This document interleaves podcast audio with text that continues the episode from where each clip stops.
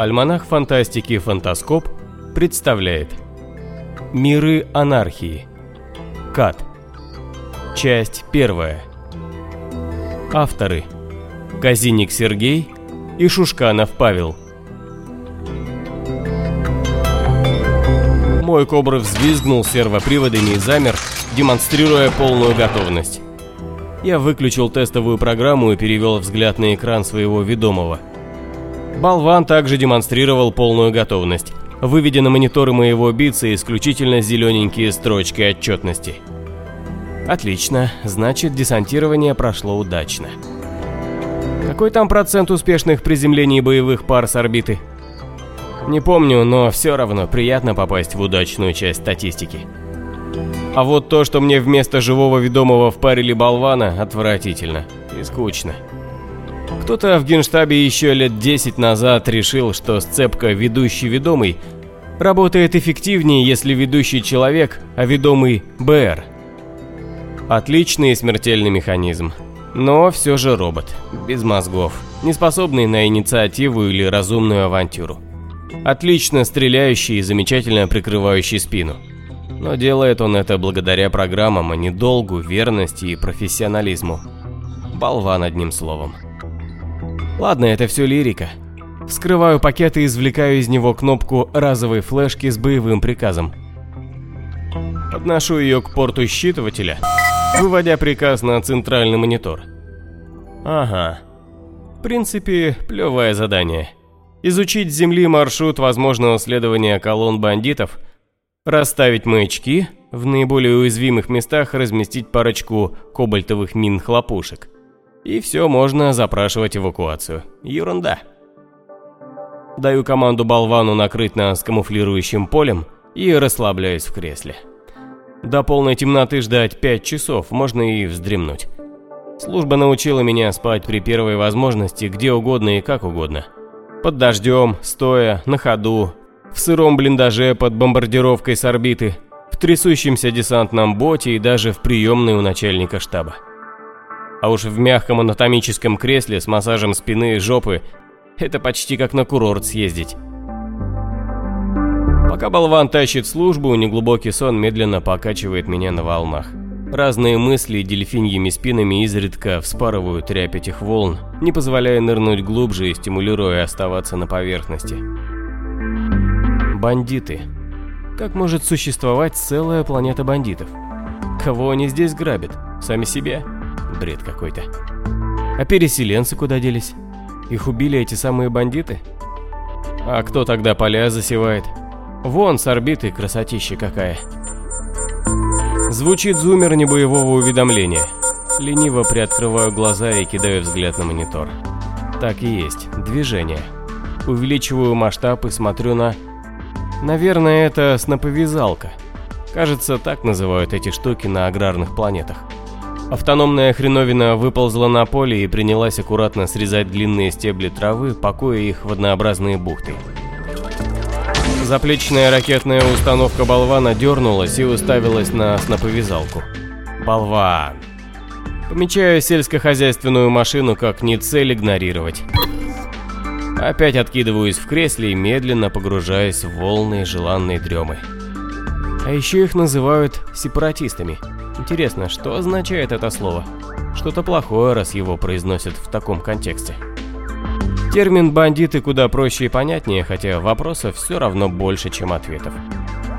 Только эти вопросы задавать некому, ибо безопасники быстро от службы отстранят и на мозговое тестирование отправят. А эта процедура еще никому на пользу не пошла. А ведь когда-то Земная Федерация с ними торговала. Хотя вот тоже непонятно. С кем именно? С бандитами? Это вряд ли. Или с переселенцами? Откуда тогда бандиты взялись? Да и с самой торговлей тоже все как-то мутно. Получается, что сначала Земля отправила сюда почти сотню кораблей с переселенцами и техникой на первое время, а потом торговала.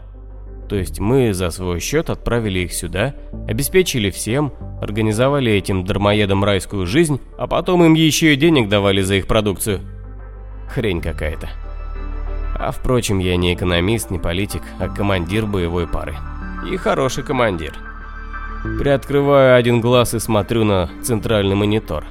Все спокойно. Болван бдит.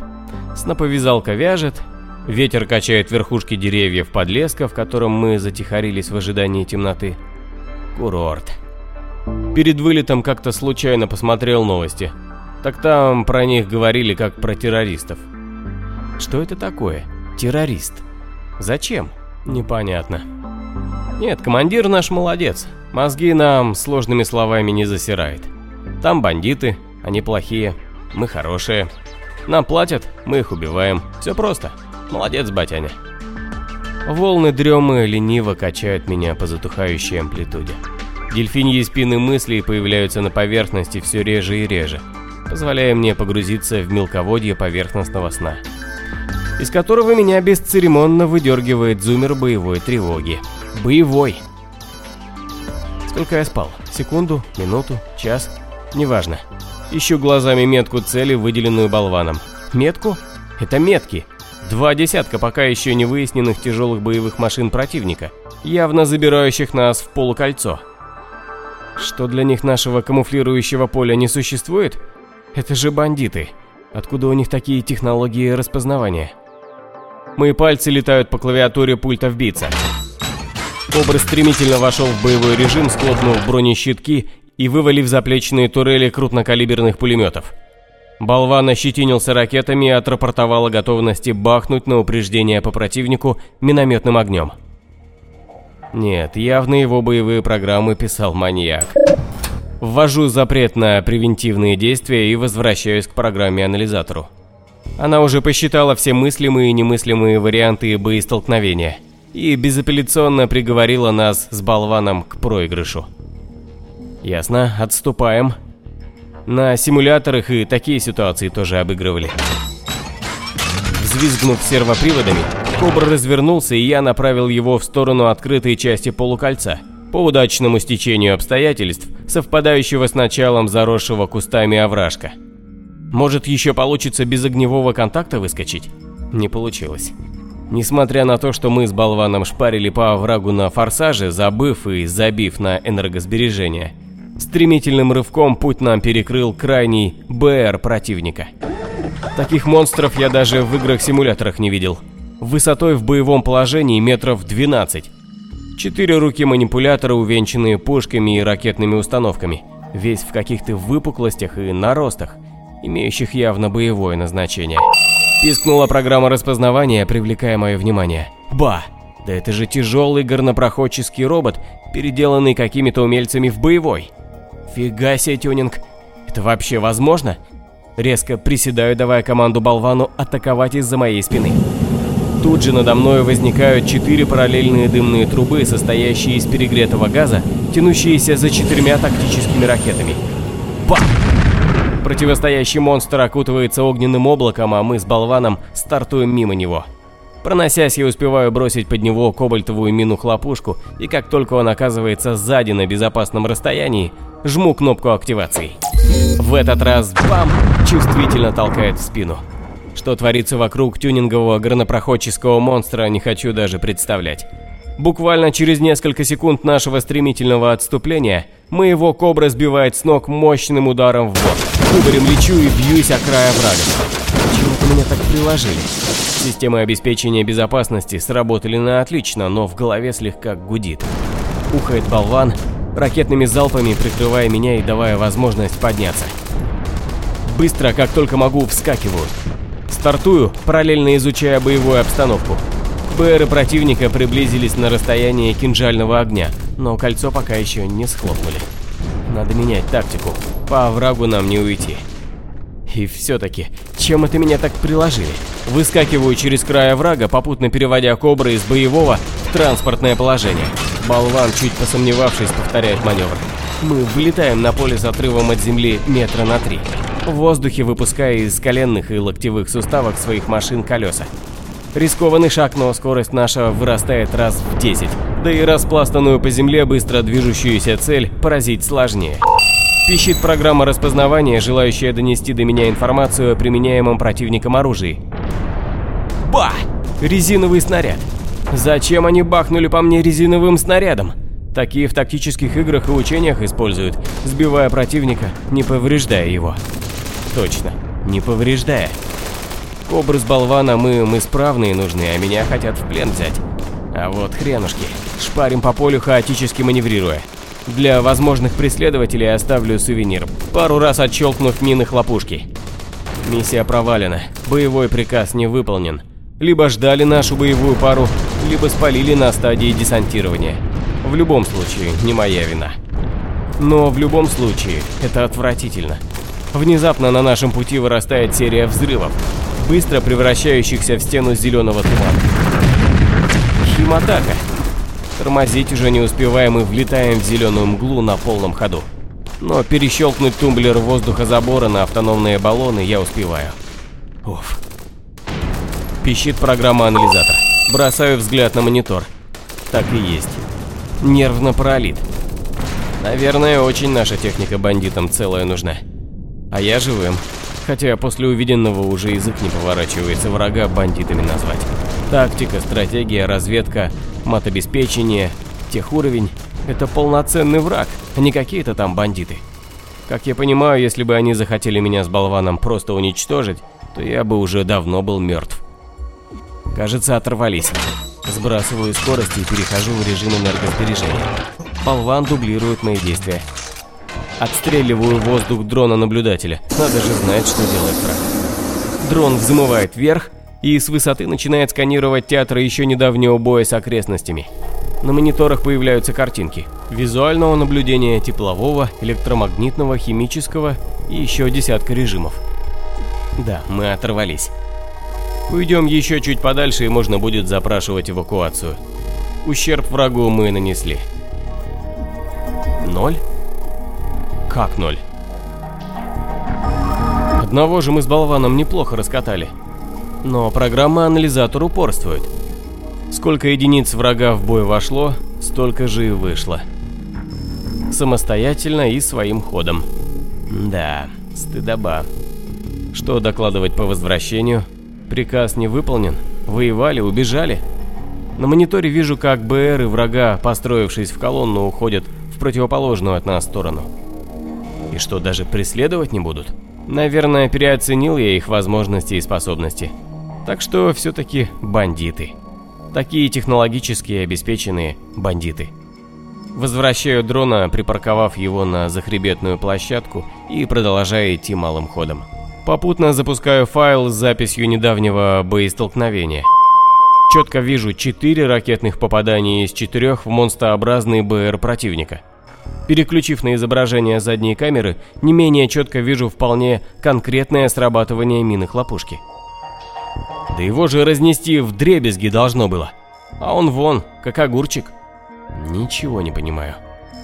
Но снято вполне достаточно для работы тактического аналитического отдела. Так что мою миссию полностью проваленной считать нельзя. Хоть это радует. Останавливаюсь и активирую маяк, запрашивая эвакуацию. Нет связи с орбитой. Как это? Теоретически маяк должен быть виден хоть на дне океана, а тут... Хотя нет, вот появился сигнал. Уф, есть подтверждение. Теперь просто ждем.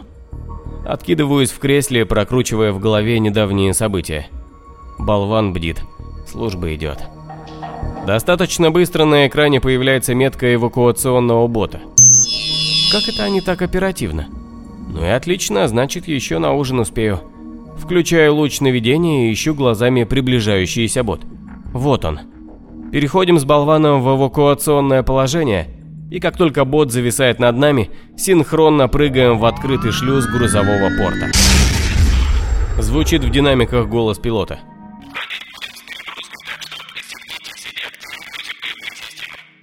Ясен пень, мог бы и не говорить.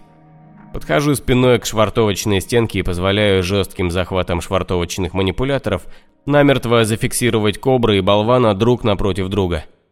Все, теперь чуть подождать, потерпеть перегрузку и я на борту. Кубрик, душ, ужин и длинная череда неприятных отчетов.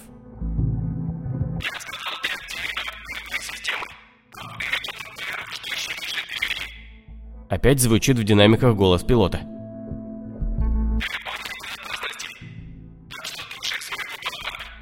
Вот тяна. «И давно такие требования?» Спрашиваю я, не торопясь выполнять распоряжение пилота. Червячок сомнений начинает грызть, все недавние события приобретают несколько иной окрас. И я пристально оглядываюсь по сторонам. Но нет, точно наш бот, никаких вопросов. Нетерпеливо отвечает пилот.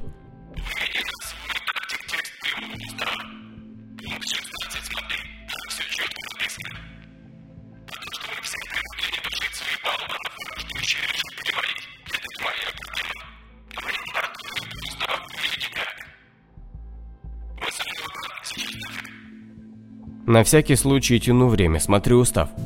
Хотя заранее знаю, что я там увижу. Прав, пилот. Деактивировать. Одни кабинетные придурки устав писали, другие придурки его буквального выполнения требуют. А то, что после полной деактивации его запуск на горячую невозможен ничего? Делаю последнюю попытку съехать и не выполнять его требования. Он свои системы будет минуты три сканировать, прежде чем запустится. — отвечает этот зануда.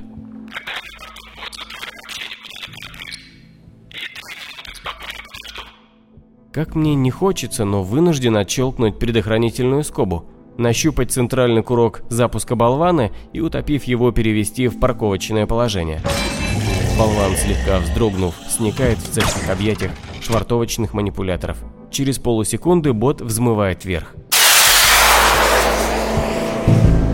Перегрузка. Два же, три же, четыре же.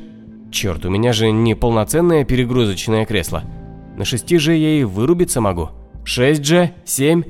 Реальность тухнет, угасая и сливаясь в точку. Темнота.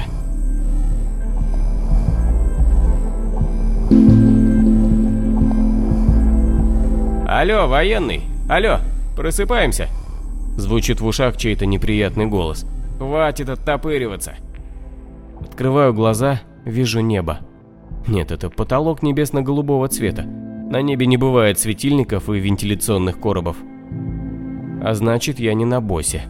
Там стены и потолки стального цвета, и только в медотсеке традиционно белые. Пытаюсь повернуть голову, чтобы осмотреться по сторонам. Поворачиваюсь, осматриваюсь. Так и есть. Окно с колышащимися за ним деревьями. На орбите такого быть точно не может.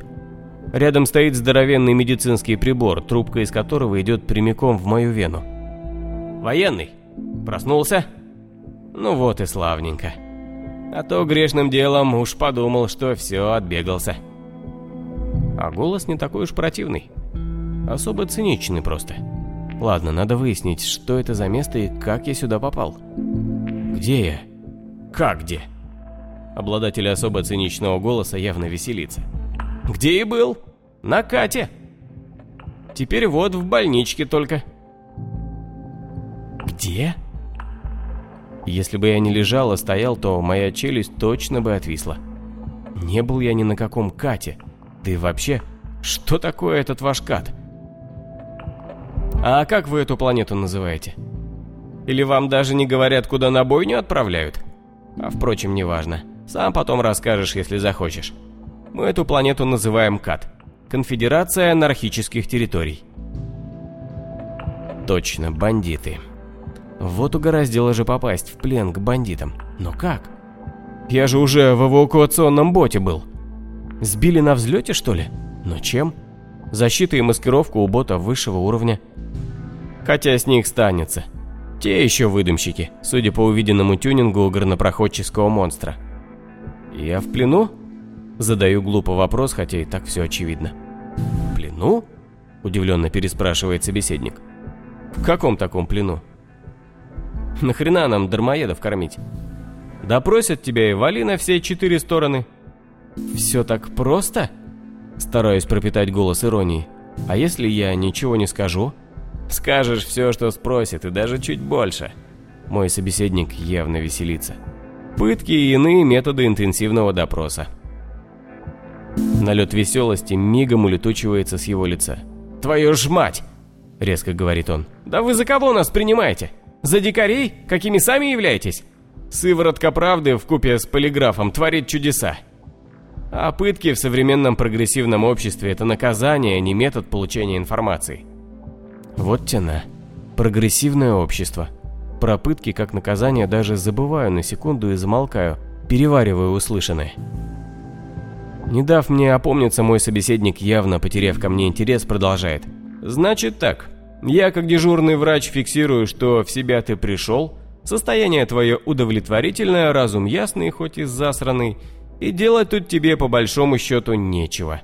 Поваляйся еще часов пять, в себя окончательно приди и свободен. Да, сам никуда не уходи, за тобой придут».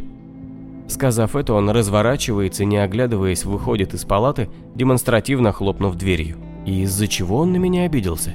Что я не так сказал? Ну и ладно, потом разберусь. Еще не хватало из-за какого-то докторишки голову себе забивать. Итак, что имеем? Я в плену. Пусть бандиты это как-то по-другому называют. Режим содержания. Оглядываюсь по сторонам. Ничего. Очень даже ничего. На гарнизонной гауптвахте куда хуже. Посмотрим, что будет дальше. Может, сбежать? А куда? Все свои на орбите. Спасательную операцию, судя по всему, никто организовывать не торопится. Да и чего торопиться? Я плановые потери. Как это не грустно, но очевидное признавать приходится. Тихо попискивает громоздкий прибор, трубка из которого присосалась к моей вене. Интересно, зачем со мной церемониться? У нас с пленными точно никто так не заморачивается. Или у них планы на меня какие? Точно. Будут вербовать. И чего они могут от меня захотеть? Чтоб я вернулся на босс и взорвал его нафиг? Или дадут мне какой-нибудь портативный передатчик и попросят информацию сливать? А за это они мне? Что? Деньги? Или как там в шпионских сериалах? Сотрудничество в обмен на жизнь? Размышляя таким образом, медленно засыпаю так и не поняв сам или по трубке из медприбора в вену какая-то снотворная дрянь поступила.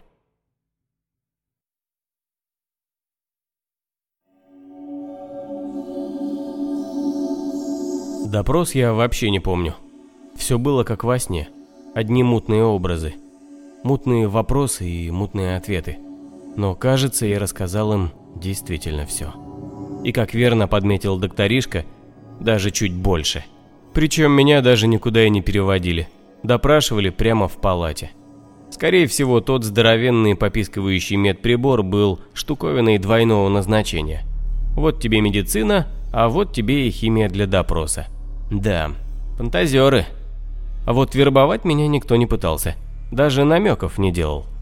Когда я опять вырубился после допроса, то меня просто оставили отсыпаться.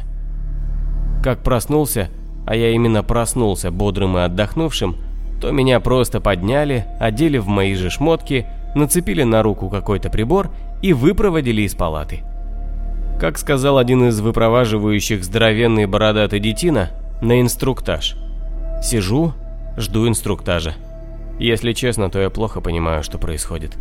Такого просто быть не может. Я военнопленный. Если бандитам чужда вся военная этика – то я просто пленный. Или заложник. Или кто? Каков мой статус? Меня никто не охраняет. Даже сейчас я просто могу встать и уйти. Дверь открыта, за дверью никого. Только из любопытства сижу в этом кабинете и жду инструктора. Хотя мне здесь и идти по большому счету некуда. Здравствуйте. В открывшемся дверном проеме появляется человек в аккуратно подогнанном пустынном камуфляже. Я вам расскажу, что здесь как, после чего вы абсолютно свободны. Можете задавать мне любые вопросы. И все-таки я здесь в качестве кого? Вместо приветствия задаю раздирающий меня вопрос. В качестве лица, которому требуется инструктаж. И вы абсолютно свободны. Совершенно. Мой собеседник выглядит вполне серьезным. Прямо сейчас может встать и уйти. Но на вашем месте я бы начал с другого – Неужели вам не интересно, где вы оказались и какие тут порядки? Поверьте, я здесь именно для того, чтобы донести до вас элементарные вещи, которые, скорее всего, станут для вас неким откровением. Ладно, послушаем. Делаю несколько пар вдох, выдох и спокойно говорю. Как мне сказали, вы эту планету называете КАТ – Конфедерация анархических территорий. То есть место без закона и власти – Разве есть что-то, что мне следует знать о беззаконии и хаосе? Вы находитесь в плену своих стереотипов и пропаганды. Может, начнем со основ? С Конституцией? Роняя челюсть на грудь, синхронно выпучив глаза на собеседника. Конституция у бандитов? У анархистов? Что за бред? Судя по всему, мое недоумение весьма красноречиво, ибо инструктор, улыбнувшись, продолжает. Значит, все-таки с Конституцией. Она проста. И содержит всего два пункта. Свобода и договор. Пункт первый. Свобода. Каждый человек у нас свободен. Свободен во всем. И никто не вправе посягать на его свободу. Никаким образом. Но эта свобода заканчивается там, где начинается свобода другого человека – Посему от всех требуется понимать это и иметь высокую степень и способность самоограничения. С непривычки это не так просто. Продолжаю молчать и пялить глаза. Нет, эту информацию надо как-то по-другому воспринимать и в другой обстановке. Пункт второй. Договор. Этот пункт прямо следует из первого. Как бы странно это ни звучало. Свою свободу каждый может добровольно ограничить по договору для достижения некого высшего блага, например. Или для устранения последствий стихийных бедствий, которые у нас еще недавно случались регулярно. Или для какой-то сделки. Или для работы. Ага, цепляясь за понятные мне материи, как за спасительную соломинку. То есть я могу и не договориться? Можете. И, соответственно, игнорировать призыв в армию даже в случае нападения извне? Так точно. И что мне за это будет? Ничего. Как ничего? Вот так, ничего. Произносит по слогам мой собеседник, глядя на меня с сочувствием, как на ребенка-дебила. Только как вы дальше жить будете в обществе, в помощи которому отказали в момент, когда общество в этой помощи нуждалось? Или вы думаете, что вас кто-то на работу после этого возьмет? Или ваш товар кто-то купит? Вот так поворот. Позвольте, говорю я, немного подумав. А как кто-то об этом узнает? Обратите внимание на прибор у вас на запястье. Говоривший делает небольшую паузу, а я смотрю на штуковину, о которой, если честно, уже забыл. Небольшой продолговатый предмет, изгибающийся четко по руке, с дисплеем. Когда-то в древности так носили часы. Все, осмотр окончен. Сказать о штуковине больше нечего. Это социализатор. Ваше все говорит инструктор, убедившись, что с осмотром покончено. В этом приборе сосредоточена вся инфраструктура ваших общественных взаимодействий. Это и кошелек, и банковский счет, и инструмент купли-продажи, и средства связи, и нотариус, фиксирующий каждый договор, каждую сделку, и личный идентификатор. Все одним словом. Заинтересовавшись технической стороной, чуть было не спрашиваю, как это работает, но вовремя успеваю себя остановить.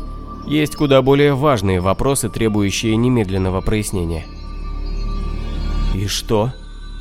Какое это имеет отношение к тому, что я отказался участвовать в какой-то очередной войнушке? Непосредственное. Любой контрагент, желающий у вас что-либо купить, продать или принять вас на работу, видит историю ваших договорах, их выполнения и предложение заключить договор. А иначе, как он с вами дела иметь будет? И вот среди этого перечня вдруг вылезает отвергнутое вами предложение о помощи в обороне от врага или при стихийном бедствии. А это в глазах подавляющего большинства еще хуже, чем какой-нибудь кидняк или невыполнение собственных обязательств. Все, вы списаны материалы, вам одна дорога. В пустыню, на подножный корм, ибо никто с вами никаких дел иметь не будет гарантированно. То есть изгнание? И да, и нет. Никто вас никуда не изгоняет вы сами будете вынуждены уйти. С вами просто никто не будет иметь никаких дел. Не продают еду, не сдают жилье, не берут на работу, ничего у вас не покупают, какая бы соблазнительная цена ни была. Ничего. Причем никто людей не заставляет так себя вести. Они сами в основной своей массе выбирают такую линию поведения. Так уж сложилось. И рано или поздно вы становитесь перед выбором. Или сдохнуть в канаве от голода и болезней, или уйти на подножный корм. И много таких вот на подножном корму. Немного, но есть. Правда, долго они не выживут. Мир не идеален, а у нас здесь не курорт. А что мне мешает просто снять эту штуковину, как ее там? А, социализатор, и жить дальше в свое удовольствие? Вы меня не слушаете. Или не слышите. Без нее вы свободны, но не договороспособны. А жизнь в обществе подразумевает постоянный договор с кем-либо или о чем-либо. Идете еду покупать, вот вам договор купли-продажи. Идете на работу, вот вам договор найма. Возвращаетесь домой, и тут договор. Открыл воду, договор поставки воды. Включил свет, договор поставки электроэнергии. Без договора даже посрать у вас не получится. Экскременты утилизировать и перерабатывать надо. Вся жизнь – договор а вы добровольно хотите себя ее лишить. Так что не снимайте социализатор, не надо. Мозг взорван. Да как они живут вообще? Это же бардак. Как власть справляется? Точно, власть. А кто правит планетой? Задаю пришедший в голову вопрос. И самое главное, как при таком бардаке? Вы недооцениваете способность общества к самоорганизации. Нет у нас власти в вашем понимании. И бардака тоже нет. Все достаточно просто. Вы пришли на работу, власть для вас – ваш же работодатель, но в пределах заключенного с ним договора. Вы воюете, ваша власть – командир, но опять же в четко оговоренных рамках. Ну и так далее. Это-то понятно, продолжаю я упорствовать. Но общая власть на планете кем реализуется? Налоги кто собирает? Законы кто пишет?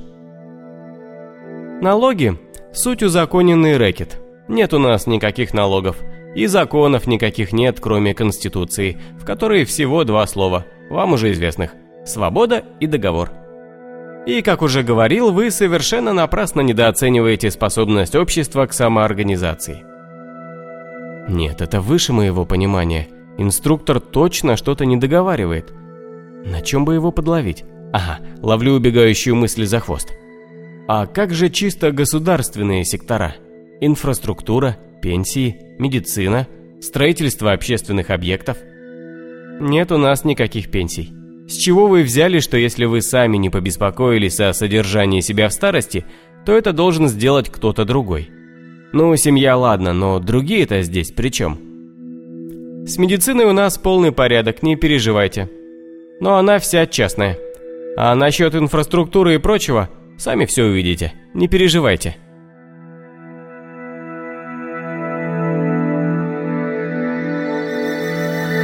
«Да твою маму восемь раз!» — ругается старый Свомпи. «Что же ты метрические ключи хватаешь, если резьбы дюймовые?»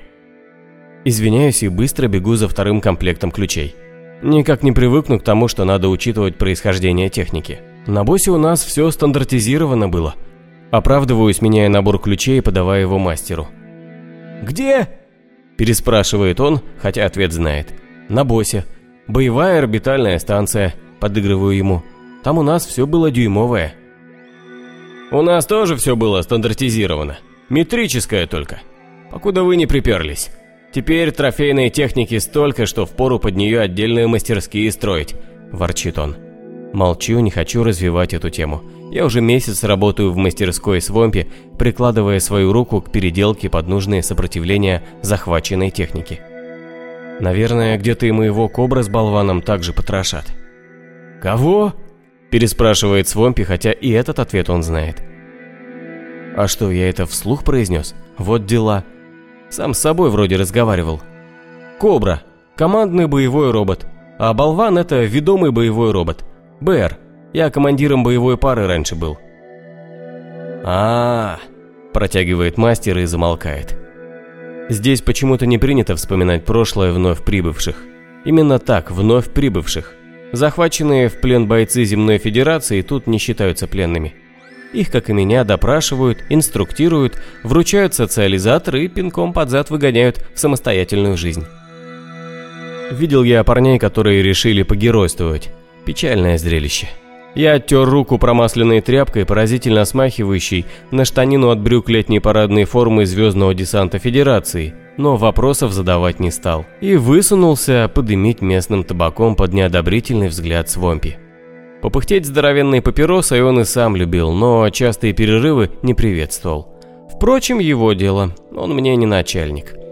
Социализатор на запястье коварно подмигивает, напоминает, что я не в метрополии. А снаружи городок так себе. По местным меркам это, конечно, большой полис. Да вот только видал я города и побольше, и поудивительнее. Свомпи тоже. Как-то он объяснил, что административных зданий тут нет, как и банков и офисных высоток, а потому почти сплошной спальный район, где заводские трубы по окраинам. В центре почта, хотя это они так называют. На самом деле в этом здании расположены серверы, учитывающие бесконечные транзакции со всех социализаторов. Сделки, обязательства, статусы, договоры, ограничения, обременения и так далее и тому подобное. А они – почта.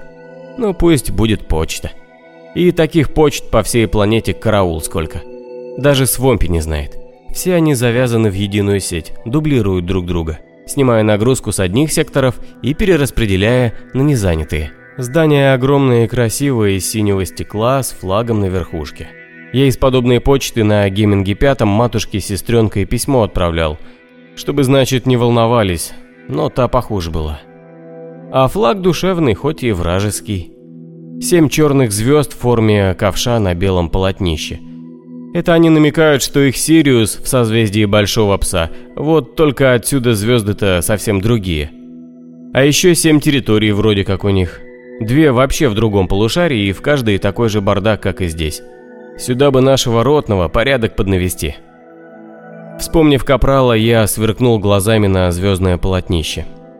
Неправильно это восхищаться вражескими знаменами, хоть и в плену, и смачно плюнул под ноги. Потом обернулся на свомпе, тот почти справился с технической крышкой внутренней брони БРа и пытался добраться до разъемов резервного программного ввода. И растер плевок по асфальту. Нехорошо, чисто тут. «Помочь не надумал?» – поинтересовался Свомпи из внутренности робота. «Угу». Я взглянул на потухшую папиросу и полез за зажигалкой. На улице пусто. Мусорщик собирает разлетевшийся из урн хлам, да двое ремонтников спорят у фонтана о преимуществе в данном, одним им ведомом случае, пластиковых труб перед медными. У нас то и другое дефицит, нефти и ресурсов совсем не осталось, а тут этого добра как дерьма на свиноферме. Проехал автобус и, сделав круг у фонтана, остановился напротив меня. Из окна торчала голова девочки с плюшевым гагли. Это такая местная каала, только хищная – Скучно у них. «Я тебя уволю к федеральной твоей матери», — ругнулся Свомпи. «Подожди-ка, а это еще кто?» «Ну, кого ты там увидал?» Свомпи прищурился и вгляделся в дальний конец улицы, где остановился небольшой кортеж. Из первой машины вышли двое здоровяков и заняли позиции по краям от дороги. Еще двое из второй машины открыли двери и выпустили человека в светлом бежевом костюме, невысокого, но явно авторитетного. Он, не оглядываясь по сторонам, вошел в здание почты. А через минуту там же исчезли и остальные. «Свомпи, ты же говорил, что у вас шишек нет». Мастер отмахнулся и вложил мне в руку дюймовый ключ. «Это не шишка. Это Лерой Дюваль, основатель всего, что ты вокруг видишь. Пойдем работать». Ага, идейный лидер, значит. Вот это уже мне по душе. Остаток дня я ковырял БРа, попутно приглядывая за дорогой.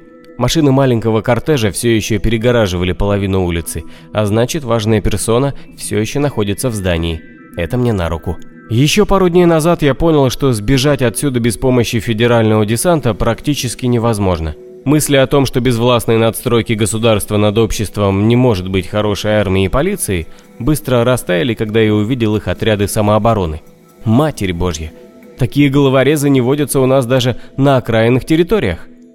Выходят из домов по графику, вооруженные до зубов, получают разнарядку от старшего и расходятся небольшими группами по постам, а часть остается в патруле. И никаких тебе офицеров с начищенными орлами под воротничком – все на ответственности и самодисциплине. Космопорт охранялся тут надежнее всего. Особенно если учесть, что и охранять-то больше нечего. Наверное. Уже в 10 милях от ограды отловят и дадут здоровенного пинка. А потом тебе с твоим социализатором только улицы подметать. А вот такой авторитет, как идейный лидер, вполне мог стать моим бесплатным билетом отсюда. Только изловить бы рыбку.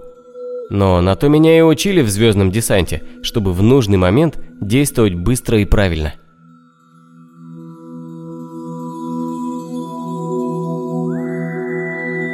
Местный бар – место хорошее. После нытья с Вомпи самое то.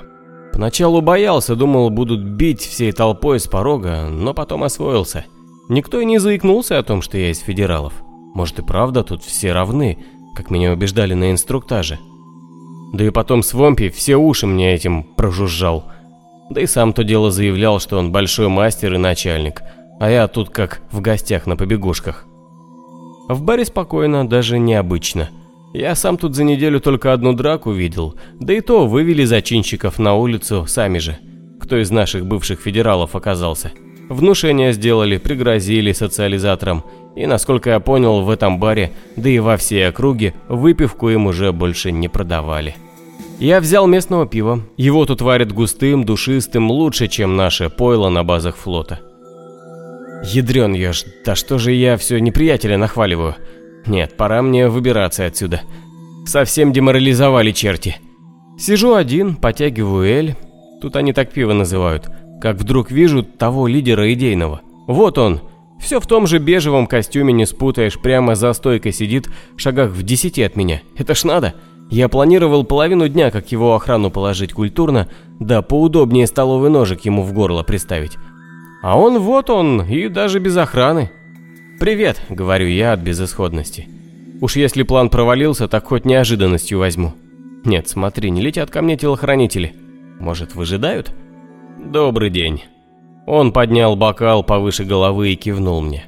Вот те раз. А в бокале явно не эль покрепче что-то. «Федерал?» – спрашивает. «Угу, бывший». Беру кружку и иду к нему, а спиной так и чувствую пулю в левую лопатку. Нет, повезло. Мирно. Значит, все обойдется.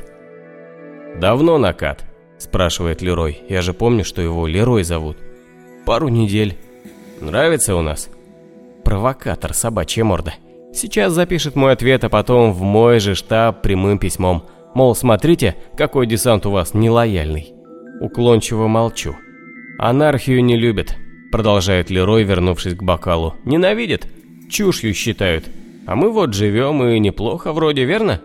Я злюсь. Допиваю залпом Элли и жестом зову бармена. «А что верно?» Почти выплевываю я вопрос, но осторожно, чтобы как вызов не прозвучало. «Вот так вот жить без царя-начальника? С железной побрякушкой на руке? Это все до времени. Все равны, говорите? Конституция, мол, у вас хорошая, свобода да договор? А вот появятся более равные и скажут, что хотят проконтролировать, чтобы действительно все равны были». Потом охрану себе наберут, да содержание денежное. Не успеете охнуть, как обзаведетесь каким-нибудь феодалом, а то еще и хуже.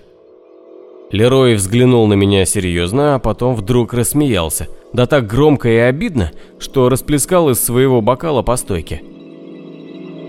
«Десантник-юрист. Прости, федерал, но не думал, что в вашей армии преподают теорию общественного договора». Издевается еще гад.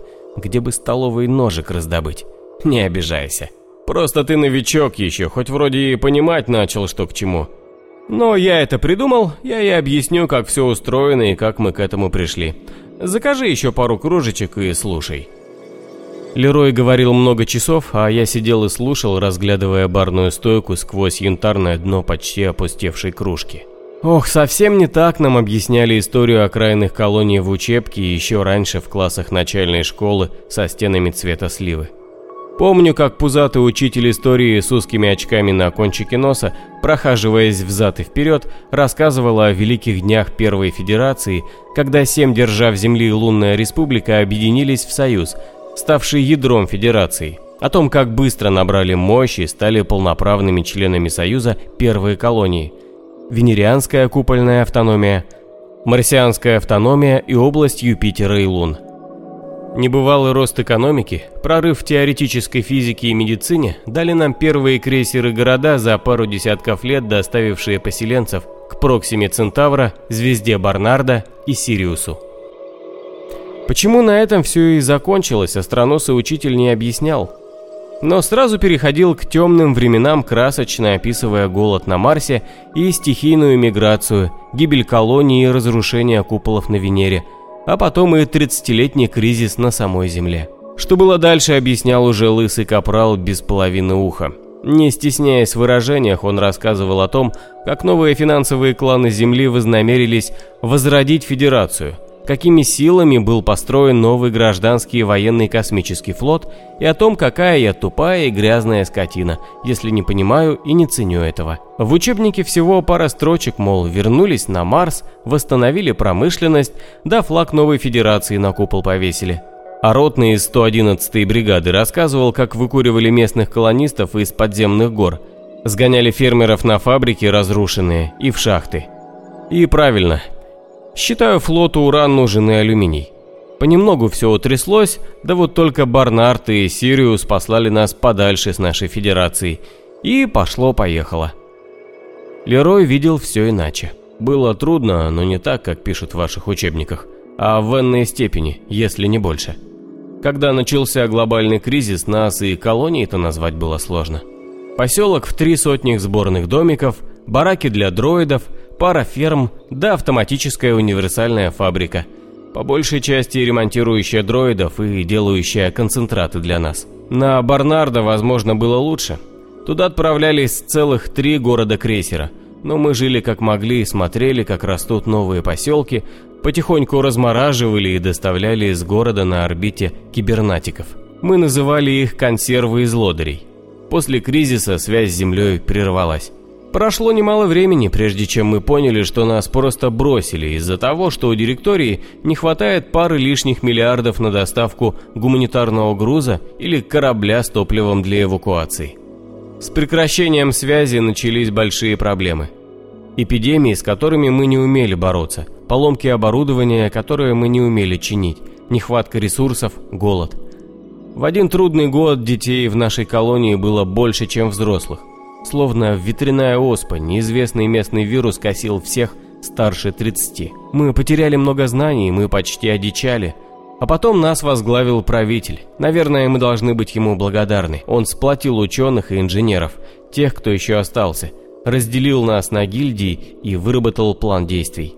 Он открыл школу ускоренного обучения и, используя остатки топлива, организовал доставку последних дроидов и кибернатиков с орбиты. Мы восстановили фермы и фабрики, построили новые. Мы выжили, но, как оказалось, это было лишь первой частью плана. А потом мы начали добывать ресурсы. Медь, алюминий, редкоземы, титан, уран, необий, кобальт в промышленных объемах. В недрах этой планеты масса того, что на докризисной Земле стоило триллионы. Поначалу никто не понимал, что мы делаем. Нашей колонии в несколько тысяч человек не нужны были ни титан, ни медь, ни алюминий в таких количествах. Однако все наши силы были брошены на бессмысленную и тяжелую работу. Склады заполнялись, и мы строили новые. Так продолжалось 10 лет, а потом правитель объявил, что усилия нужно удвоить. Сейчас, через 20 лет после того восстания, мы понимаем, что он лишь хотел быть полезным Федерации до конца. Но большинству из нас уже не нужна была ни федерация, ни другое инопланетное правительство. К тому времени у нас было два города, пять фермерских поселков и бесчисленное количество разного металла, минералов и прочих ресурсов, названия которых ты даже и не слышал. Кстати, в одном из таких поселков ты сейчас и находишься, приятель. Лерой перевернул стакан и уставился в пустоту, улыбаясь своим мыслям, а я все гадал, сколько ему может быть лет – на вид не так старше любого парня из нашего взвода. А потом появился я. Продолжил Лерой, но сказал это без гордости, а как-то не весело. Мы тогда были на грани войны. Гражданской войны. Фермеры отказывались продавать еду по заниженным ценам для тех, кто занимался добычей бесполезных ресурсов. Не умеющие ничего иного шахтеры требовали продолжения старого курса управления, ожидая скорой помощи с земли. Гильдия ученых разрывалась между необходимостью обустраивать колонию и проектом эвакуации. И только дети не хотели ничего. Мы были в хаосе, федерал, а не в анархии, как говорят там замполиты. Теперь ты видишь разницу? И, вероятно, ты сейчас думаешь, что я произнес пламенную речь на главной площади, и за моими анархическими идеями потянулись массы самодельными знаменами на вилах. Вовсе нет, мы никогда не были дикарями. В то мрачное время Совет колонии искал компромисс и пытался издавать законы и проводил всевозможные совещания. Одним из начинаний Совета было формирование рабочих групп для создания проекта основного закона. Одну из таких небольших групп возглавлял и я, будучи представителем гильдии ученых. В предъявленном мною проекте стояло всего два слова, которые ты уже знаешь – «свобода» и «договор». Естественно, мой поступок расценили как хулиганство и в тот же день вызвали на расширенное заседание совета. Думаю, будь то обычный между собойчик лидеров гильдий, все замяли бы как глупую выходку с последующим исключением меня из гильдии. Но судьба сложилась так, что я выступал перед сотней фермеров и сотней рабочих, не считая членов совета и немногочисленных ученых и инженеров. Я обосновал тогда еще нелепо и наивно основные идеи нашего существования – я предложил путь самовыживания в нашем обществе и на нашей планете. Я советовал не искать общий путь, а каждому идти своим. Что показалось диким умным головам и совету, поддержали фермеры, уставшие от снабжения всех. Слова «иду своим путем» стали популярнее возгласов о скорой помощи с земли. Сложилось так, что фермеры кормили нас всех и, получив свободу, они заставили других заключать с каждым из них договор – Новый порядок устраивал далеко не всех. Но естественный отбор – жестокая штука. Лерой вдруг засмеялся и схватил меня за рукав. «Пойдем, федерал, хватит прозябать в провинции. Ты еще не видел столицу».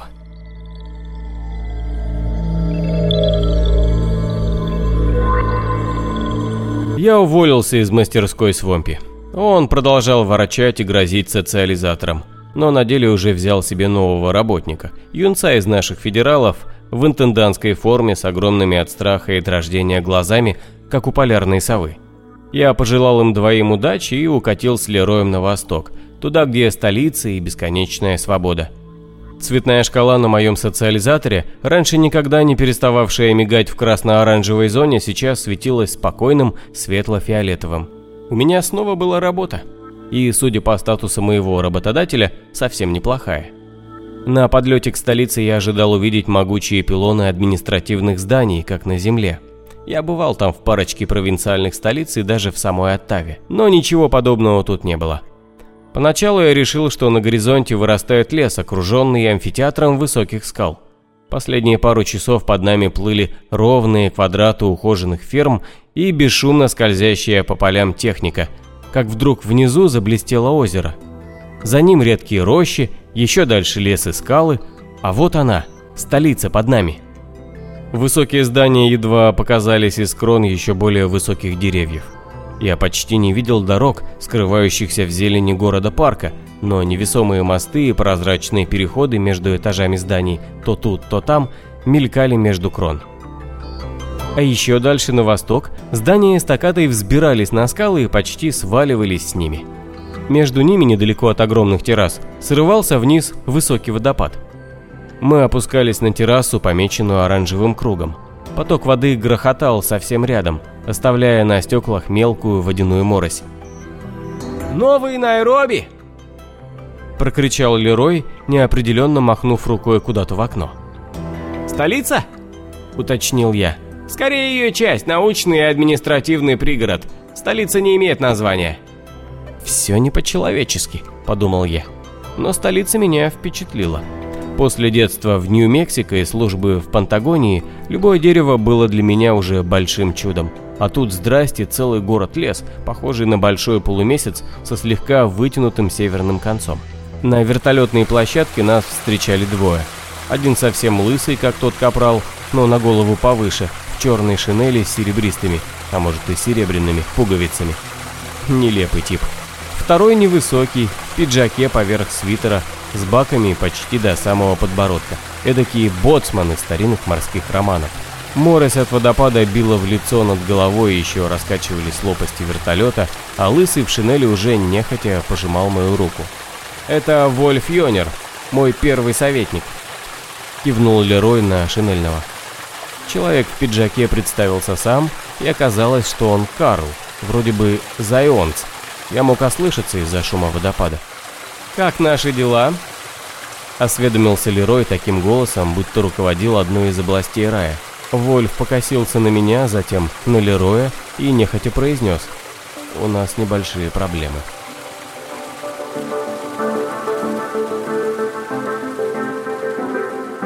Проблемы. Перед нами лежала карта северных областей с отмеченными фиолетовыми кружками позициями воздушной обороны КАТ, а красные кресты означали, соответственно, предполагаемые зоны высадки десанта. Одного взгляда на карту было достаточно, чтобы понять, какой паникер этот неприятный по сути тип Вольф. Проблемы. Я видел и ощущал на своей шкуре, что сделали с авангардом нашего десанта силы самообороны Конфедерации в первую волну вторжения. С таким же успехом мы могли бы закинуть в поля вместо кобров и БРов жареные семечки для местных голубей.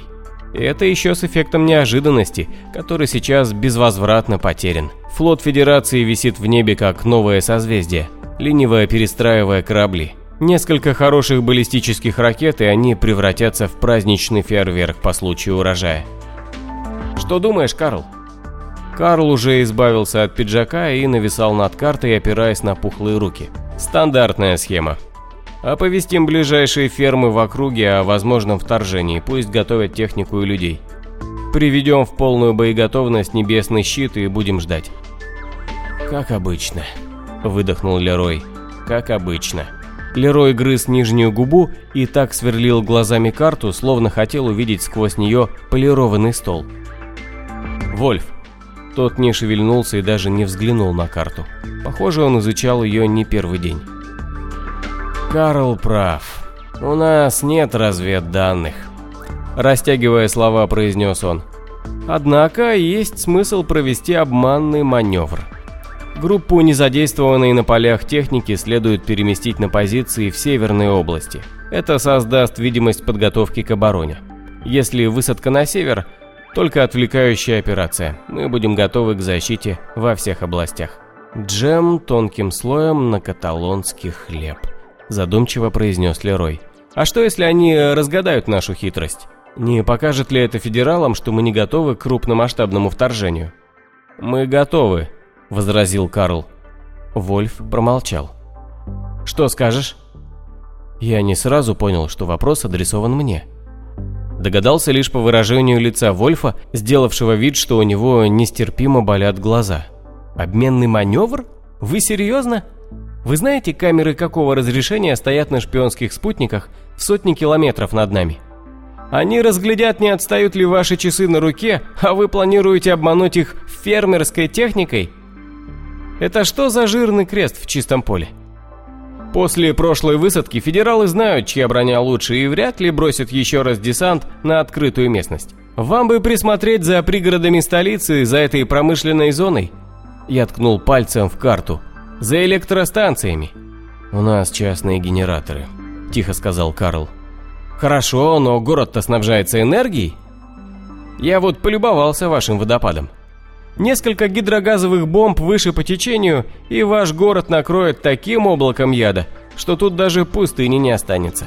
На реке есть отряды обороны? ПВО, электростанции, фермы? Я бы ударил туда.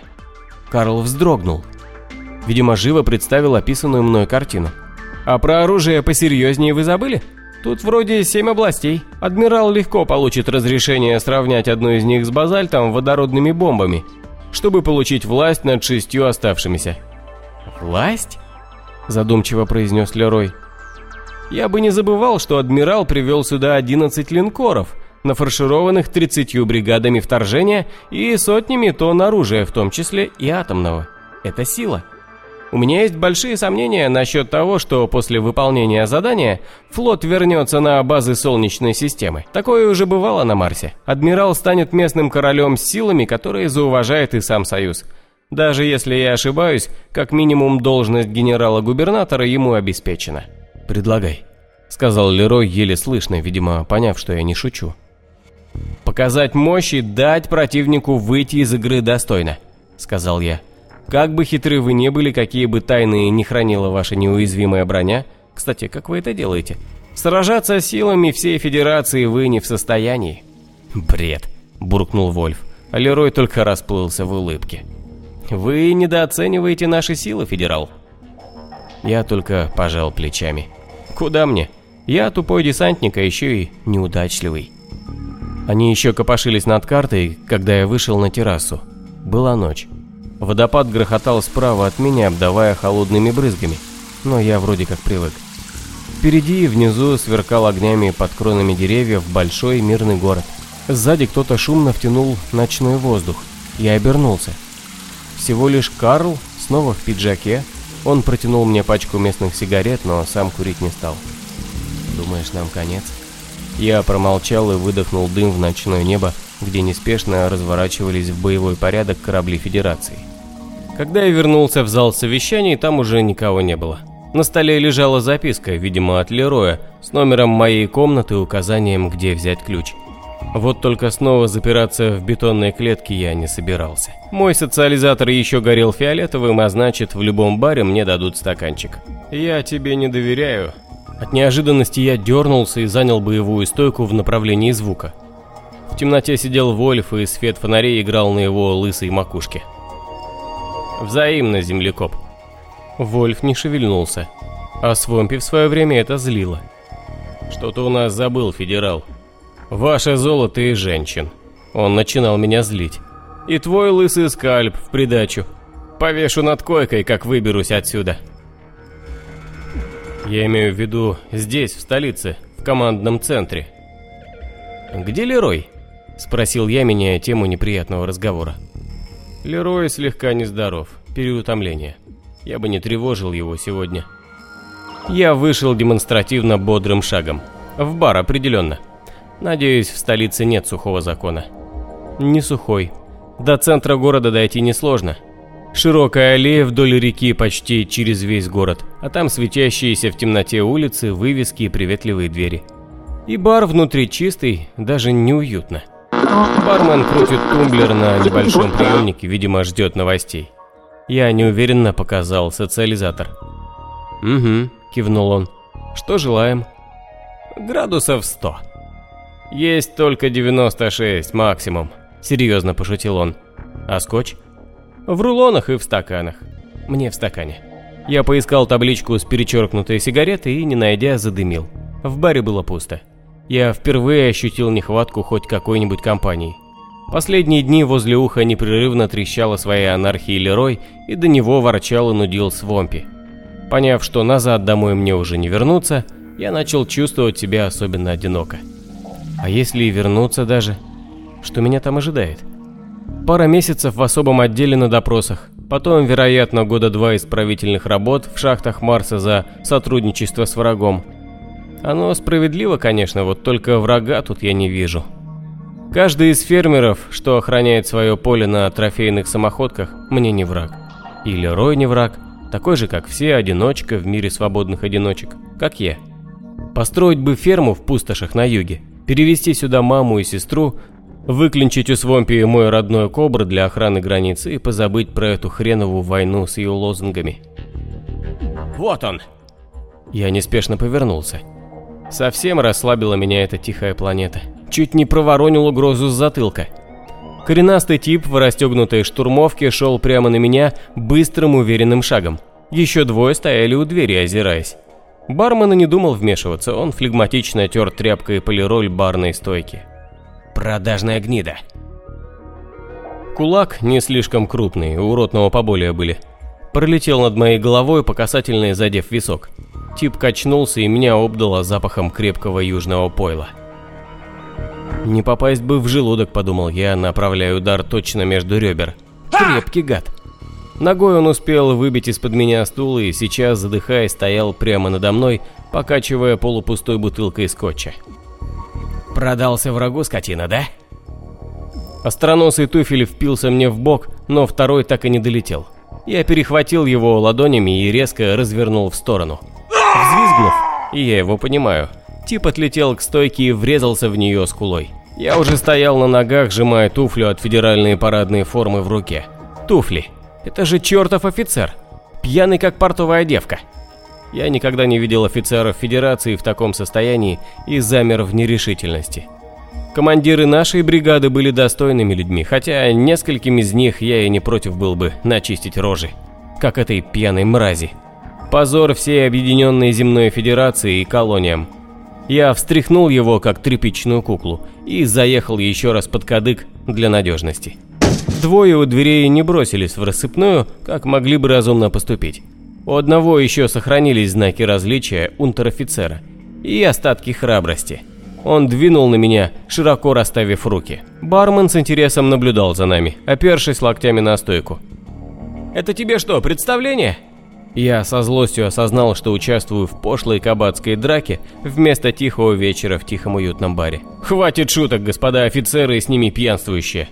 Ухожу влево, локоть скользит по небритой челюсти, а я опускаю ребро ладони на основание черепа второго типа. Он ложится пластом. За воротник приподнимаю тело и отбрасываю под ноги третьего, энергично копающегося в кармане. Не иначе, как пистолет. «Помочь?» «Будь добр». Бармен не звонит в штаб самообороны. Он достает короткую винтовку без приклада и всаживает несколько зарядов в нетрезвое тело. Я резко поворачиваюсь, ожидая залпа в спину.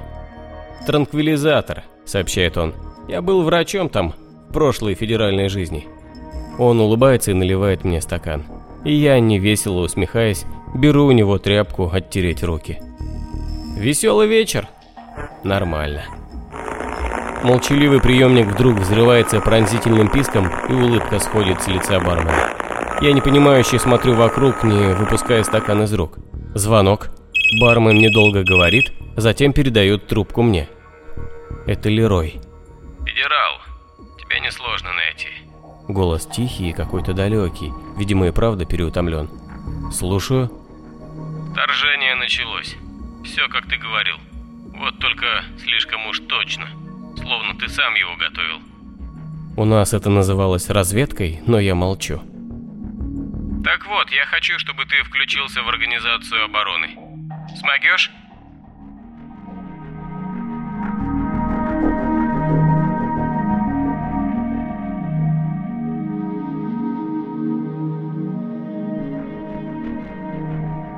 Конец первой части. Для вас читал Илья Демьянов. Звукообработка и сопровождение Леся Шишкова и Капсула Темпус.